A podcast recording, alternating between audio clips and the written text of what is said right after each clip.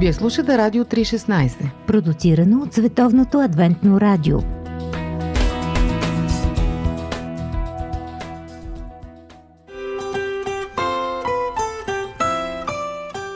По пантофи.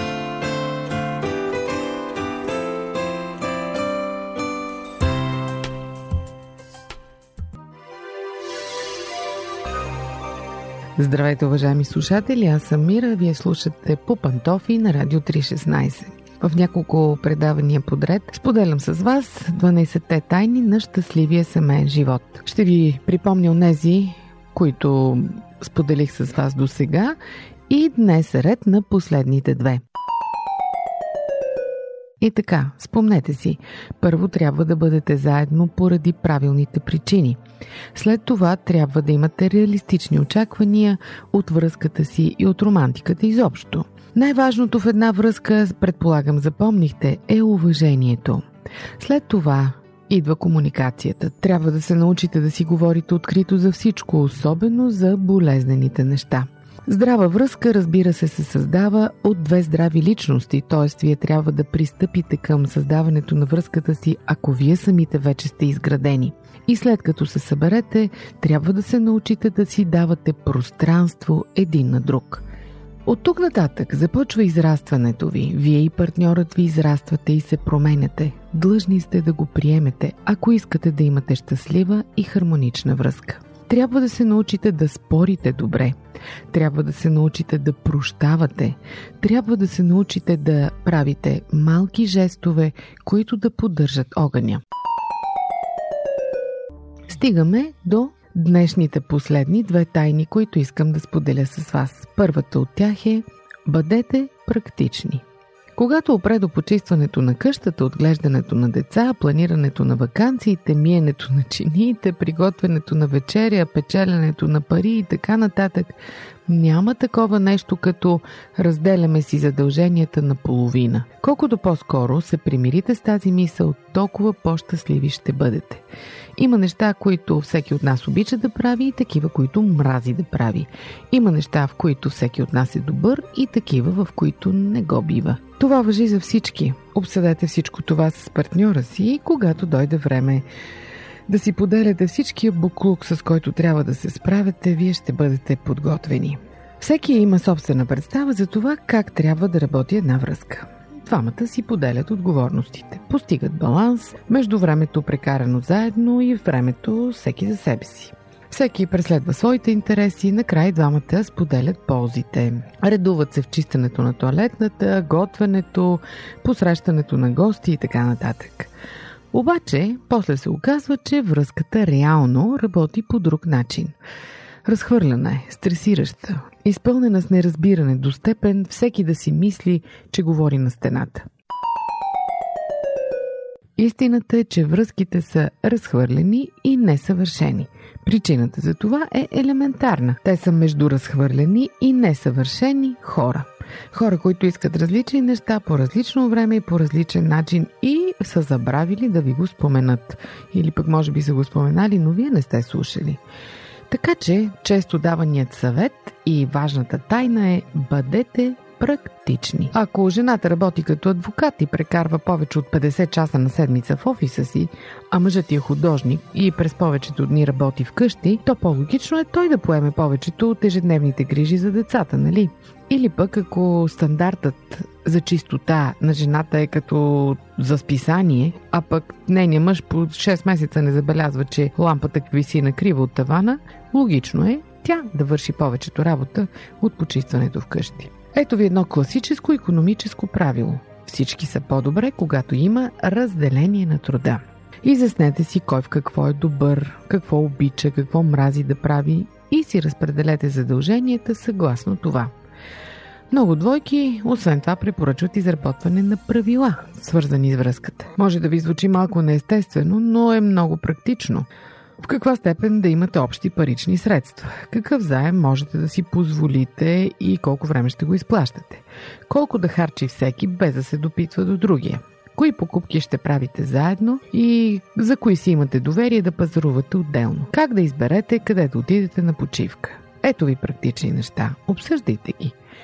Да, нито е яко, нито е секси, но трябва да се прави, ако искате спокойствие. Вие споделяте съвместен живот, затова трябва да планирате и да отговаряте на нуждите и ресурсите на всеки.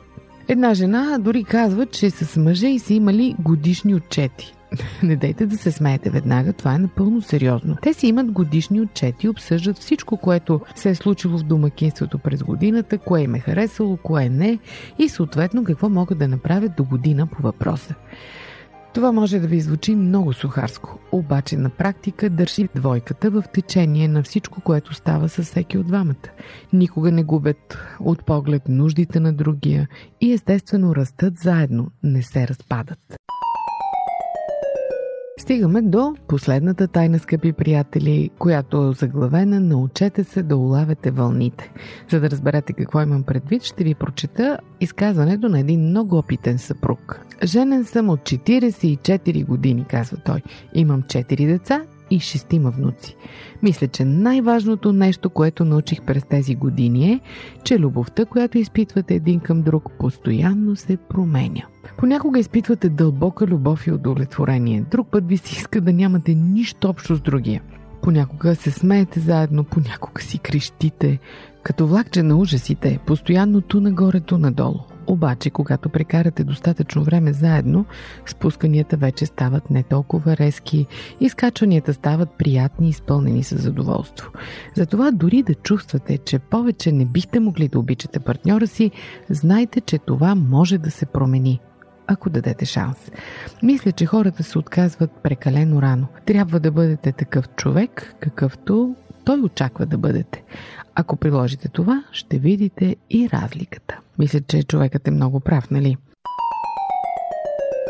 Една медицинска сестра, която работи предимно с възрастни пациенти, споделя как един ден си поговорила с почти 90 годишен мъж за брак. Попитала го как така неговият е изтраял толкова много. И тогава мъжът казал нещо от този род. Връзките са като вълните. Трябва да се научиш да сърфираш. Разбира се, тя не разбрала за какво точно става въпрос и го помолила да разясни. Тогава той обяснил. В океана постоянно има вълни. По същия начин и в една връзка постоянно има вълни от емоции, възходи и падения. Някои вълни траят с часове, други месеци, трети дори с години. Ключът е в това да се разбере, че малко от тези вълни имат общо с качеството на връзката. Хората губят работа, членове на семейството умират, двойки сменят местожителство и кариера, печелят или пък губят куп пари. Това, което трябва да правите с своя партньор, ако сте отдадени един на друг, просто е да сърфирате по вълните. Да го обичате, без значение на къде ви води течението. В крайна сметка, нито една вълна не продължава вечно. Единственото, което остава, сте вие двамата. Чуйте думите на още един помадрял от годините съпруг. Преди две години започнах да се възмущавам от жена си с повод и без повод. Карахме си я заедно, справяйки се отлично с съвместния живот, отглеждането на децата, обаче не поддържахме истински отношения. Чувството стана непоносимо до степен, че започнах да обмислям развод. Въпреки това, всеки път, когато премислях проблема, не намирах нищо за което да се хвана. Тя беше прекрасен човек, майка, приятел. Стиснах зъби с надеждата, че това безпокойство ще отмине, така внезапно както се беше появило. За щастие така и стана. Сега я обичам повече от всякога. Моят съвет е да давате шанс на партньора си. Достатъчна причина за това е, че сте били щастливи през времето прекарано заедно до сега. Проявете търпение и обърнете внимание на тези неща в него, които все още са там и са били причина да се влюбите в началото. Скъпи приятели, с това моето представене на 12-те тайни на щастливия семейен живот завършва. Вие слушахте по Пантови, аз съм Мира. Дочуване до следващия път.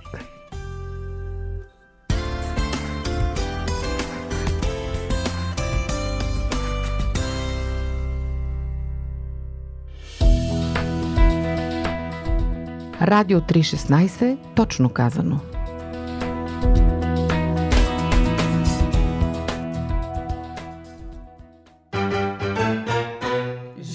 Живот! Джобен формат. Скъпи приятели, в нашото студио гостува Любица Блажевска. Здравей, Ради! Радвам се, че си тук и си спомням, че ти беше наш голям сътрудник, когато живееше в България и дори от много малка. И записвахме с теб една библейска проходилка, която беше много популярна. Истории, библейски истории за деца. Спомняш ли си? Да, Ради, аз се радвам, че съм тук. Темите за млади момичета а, са две. Любовта и образованието. За любовта към храната много мога да говоря. Не дей.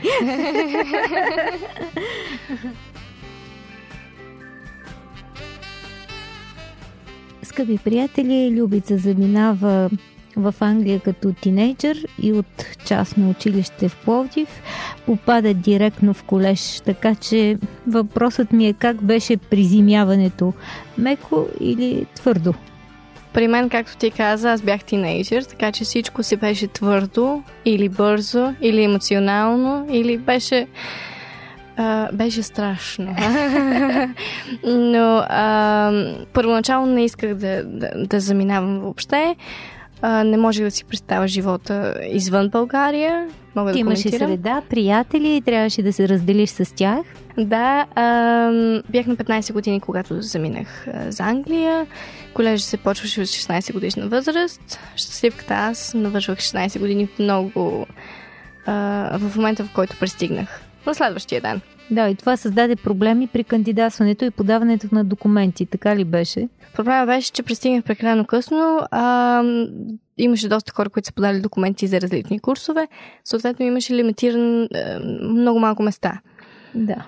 А, аз кандидатствах за два курса и за двата имах интервюта, но на първия ми казаха, че английски ми не е добър. При все, че съм учила 7 години английски тук, в България, а, явно се бях притеснила или не знам какво, но ми отказаха място, при което единствената ми опция беше да чакам една година. Притесни ли се тогава? О, да. О, да, аз не можех да си представя. Както и да е, помолихме се и, а, и последния ден, в който а, човек може да подаде молба или въобще да...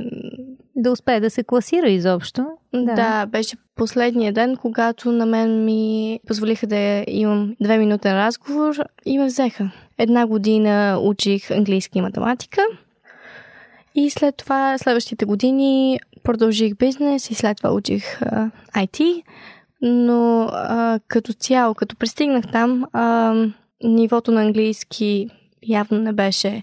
Не си спомням точно какво ми е било. на мен дали ми е било притеснено или пък а, нивото не ми е било добро, но като цяло ми беше доста трудно да се приобщя. И с езика. И не само езика, но самата народна балканска култура беше много различна от английската. Какво ти беше по-странно? Не казвам добро или лошо, а много различно. Мен всичко ми беше различно, особено факта, че втория или третия ден, както се бяхме преместили в Англия, аз влезах в чужда къща, решавайки, че това е моята. къщите ми бяха, да, къщите ми бяха много еднакви. И аз излезнах за кратка разходка от рамките на 5 минути. И успя а, да се объркаш. Успя да се объркам, успях да нахуя в нечия дневна. И... Ага. Да, и да си излезна преди да съм хванали. И как приключи тази авантюра? Еми, толкова бях притеснена, че въобще не си спомням. Знам, че се прибрах и реших да не излизам в рамките на другите две седмици, обаче ми се наложи да излезна. А, и така, беше ми, беше ми малко по-странно. Но всичко ми беше странно, всичко ми беше ново. Някои го наричат културен шок. Или не е било точно шок. А може би да с влизане в, чужди гостни. Ме ми беше приятно да разгледам. Но а, като цяло при мен шоковете дойдоха по-късно, защото аз бях в а, едно ниво а, на хора, които или не говорят езика, или хора, които не са си взели матурите. И още на втория ден ми изкроиха номера, в който ме, ме взеха да излезна на разходка и ме оставиха на центъра. О, без да това знам. Е бил кофти номер. Да, за тях после стана малко по-кофти. Може би са искали да се пошегуват. Но във всеки случай са ти причинили стрес. Не е била удачна шегата. Да, и след това имах още ам, един-два инцидента, в които нали, хората не се държаха много добре. Но ам, това ми помогна страшно много, защото аз се научих да се оправям. няма... Сама? Да. Семейството ми винаги беше до мен, но в колежа нямах... А... Не си с мама. Не бях с мама, не бях с кака, не бях с брат ми, но Господ наистина ми отваряше вратите абсолютно навсякъде. Било то за курсове, било то за да попадна в точния колеж, да срещна точните хора. Моята най-добра приятелка по време на колежа беше Полекиня, която е толкова сърдечен човек, че като нея не съм срещала... Намери истински приятел. Да, и, и в бъдеще намирах... Се се среща с хора, които си заслужават. И Господ му пазеше от хората, които не си заслужаваха. Какво да кажем за дискусии по Радио 316? А сега на къде се запъти след колежа и изобщо как се виждаш вече като човек с професия? Аз избрах да уча право, всъщност това ми е било целта през цялото време.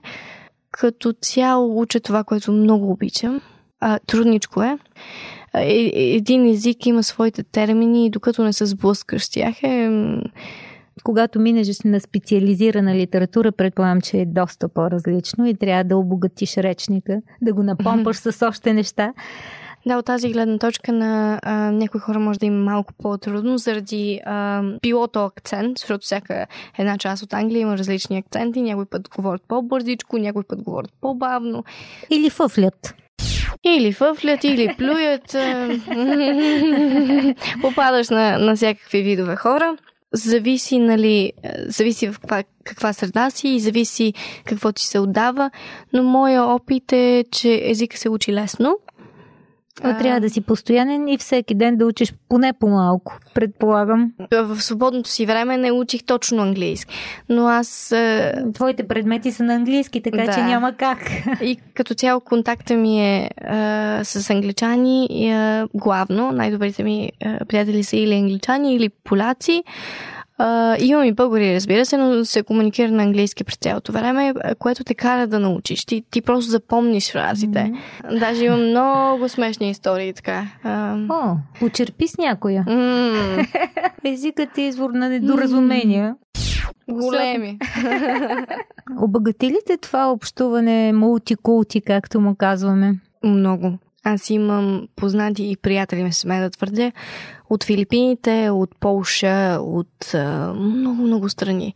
И всеки носи в себе си нещо различно. Неговите преживявания, неговата култура и неговото...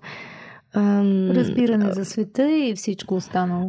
Да, и е много, много по-отворен ставаш, много по-търпелив, мога да кажа всъщност. Толерантен. Толерантен е точната дума.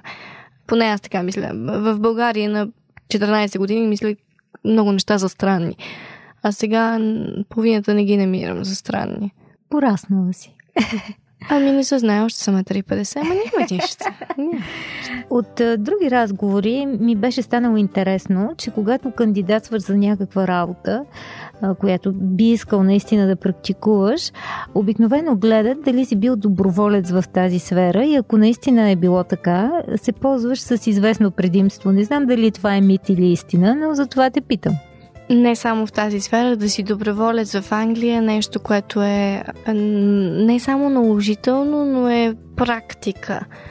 Примерно, аз съм, аз съм доброволец в една а, правителствена организация, в която даваме безплатна правна помощ. Също така съм а, давам правна помощ през университета на хора, които не могат да си позволят адвокат. А това как реши да го правиш? Дава ти истинско предимство след това, за да добро място да си намериш, или просто ти е приятно да го правиш, чувстваш нещо друго в това? Беше много неща в купом. На първо място аз а, разбрах за тази неправителствена организация преди много години, както и да, но а, влезнах в детайли какво представляват и така нататък, когато един от моите професори ми каза, че има опция да бъда доброволец там. Това ми беше първата мисъл. Но след това, като се запознах с тяхната дейност и така нататък, видях колко, на колко много хора се помага. Ам, как е устроена точно тази организация и, ам, и аз в, в годините ми се наложи да чета много, не само за изпити, но ам, в Англия всъщност е възможно да представляваш а, хора в съда, дори ако не си адвокат, нали, в примерно трибунали. По-леки дела? А, да, по-леки дела и в различни, за различни видове право става Да. на въпрос.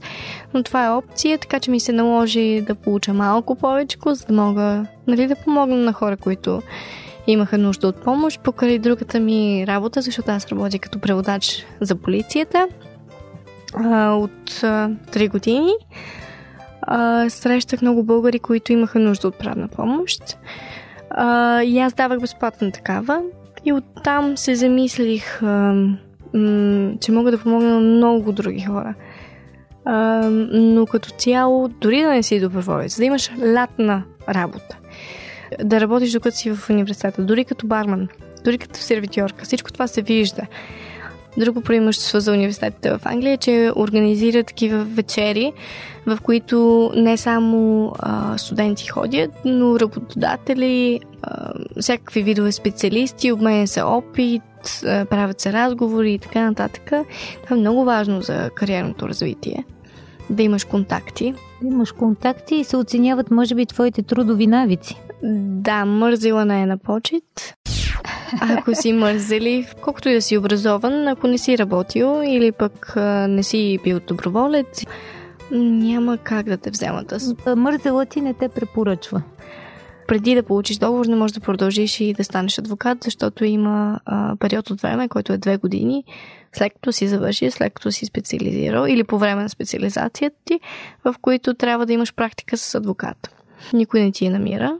Ти сам трябва да кандидатстваш и ако си най-добрият кандидат, ще те вземат.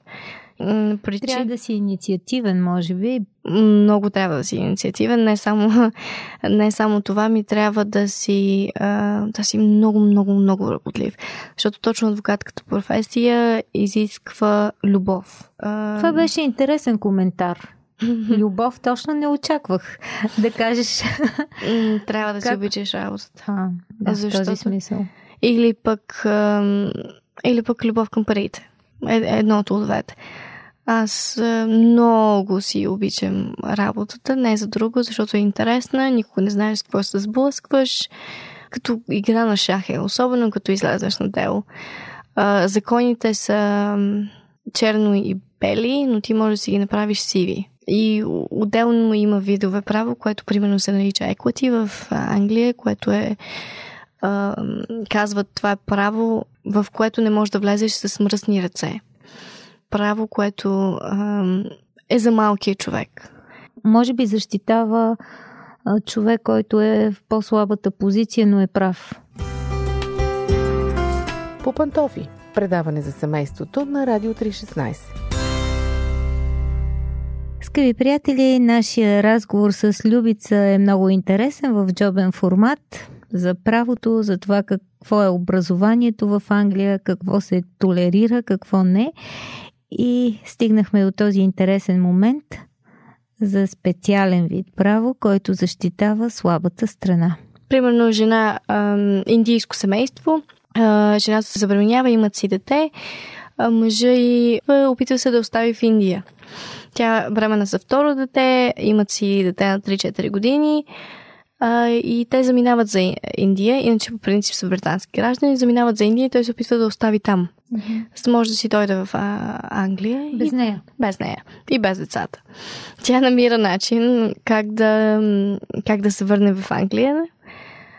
А, и той не може да се отърве от нея. Съответно, какво прави? Консултира се вероятно с адвокат, но той толкова добре е знаел закона и се е опитал да го изиграе, защото в английския закон, ако продадеш къща, а, в която нали, двамата сте, дори да, да не сте собственици, жената е живеела и има деца и така нататък, ако в този момент жената живее на това място, тя ще има право на половината на къщата. А той изчакал докато тя роди, за да може тя да не е в имота по време на сделката. И съответно тя като се прибира от болницата самичка с едно дете на 3-4 години и едно на ден и половина. Да бъде поставена пред свършен факт. Да, заключена Бездомна. къща, да. Заключена къща, господина, който е започнал да живее там, не иска да я пусне. Съответно, тази жена не знам как се е борила, но остава. Господина, който е купил къщата, се опитва да я избута, да я махне от къщата с бебе на ръце и с дете. тя остава. Тя сяда на стълбата и казва, аз няма да мръдна. И така няколко месеца докато се разгледа това дело и съда е решил по сивата графа на закона е решил, че тя има право на половината на къщата. Или си поделят къщата, или а, този човек а, и плаща половината на къщата, за да може да остане.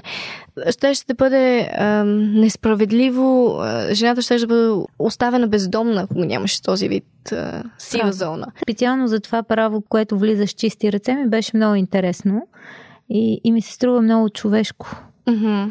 С какво да, да завършим нашия приятен разговор? Какво очакваш там? Предполагам, че ще си устройва живота навън и какво ти липсва от България? Ами на мен там ми е вкъщи. Да. Така че си очаквам, особено сега като се превара, си очаквам дъждовете, очаквам си безплатната баня отвънка. а, какво ми е липсвало? Храна. Е, с това започнахме, с това свършихме. Мисля, че трябваше да излезем на вечеря.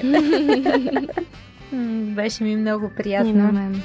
И наистина си много добра. Имаш страхотно присъствие, радио присъствие.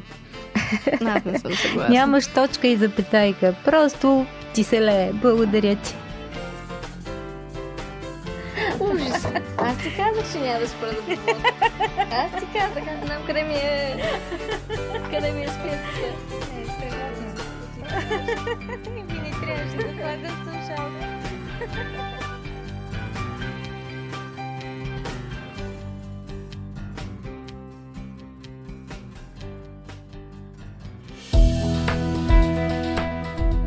Радио 316, точно казано.